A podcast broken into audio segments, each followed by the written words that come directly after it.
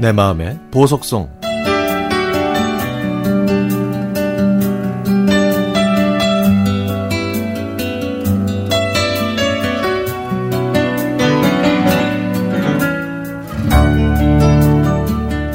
얼마 전에 집을 정리하다가 일기장을 보게 됐습니다. 2019년 1월 1일에 쓴 일기에는 여러 가지 목표가 있었는데 그 안에 다이어트도 있었습니다. 직장에 다니면서 살림을 하다 보니 몸을 돌보는 시간이 적어서 올해는 단지 살만 빼는 다이어트가 아니라 몸을 건강한 상태로 돌려놓자는 게 목표였죠.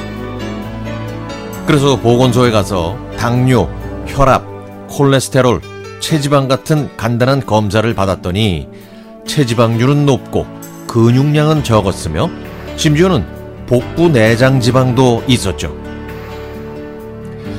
학생 시절에는 육상선수의 체력장 1급의 체력을 자랑하던 제가 과체중과 내장 지방, 신체 발달 점수 약함, 기초 대사량 미달이라니 정말 절망적이었습니다.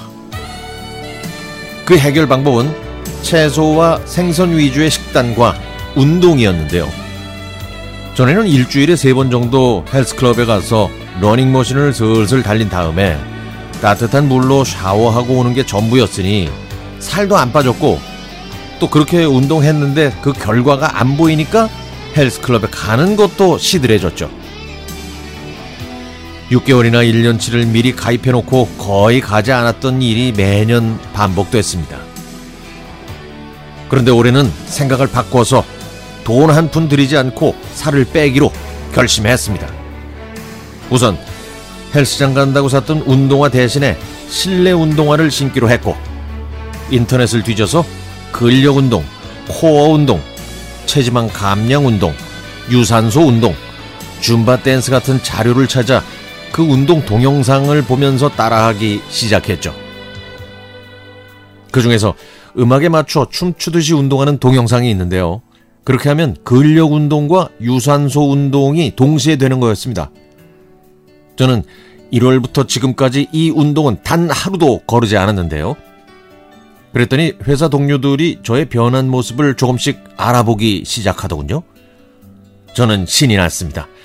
그리고 한 달이 지났더니 세상이나 제 옷들이 맞지 않는 거예요. 작아서 입지 못했던 옷들은 쑥쑥 들어갔고요. 딱 맞던 옷들은 커져서 남의 옷을 입은 것처럼 보였죠. 그 한 달 사이에 4kg이 빠진 겁니다. 무려.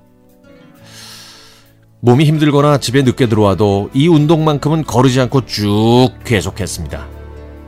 지하철역까지 걸어다니고 엘리베이터를 안 타면서 움직이는 걸 더 이상 두려워하지 않았습니다. 이런 작은 습관이 모이니 큰 결과가 됐는데요. 결국 살은 빠지고 몸매가 변해서 아무 옷이나 입어도 예전처럼 초라해 보이지 않았습니다.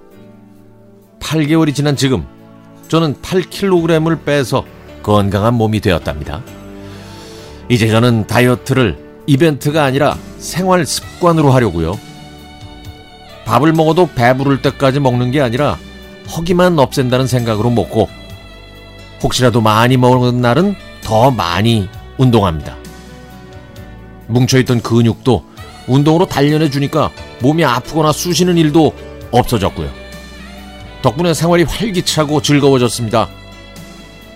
예전엔 운동할 시간이 없다고 말했었는데 생각해보면 그건 핑계에 불과한 것 같아요. 그래서 앞으로는 모든 일에서 변명이나 핑계 대신 방법을 찾으려고 합니다. 이렇게 몸이 건강해지니까 정신도 맑아지고 긍정적으로 바뀌어서 정말 행복한 나날들을 보내고 있답니다.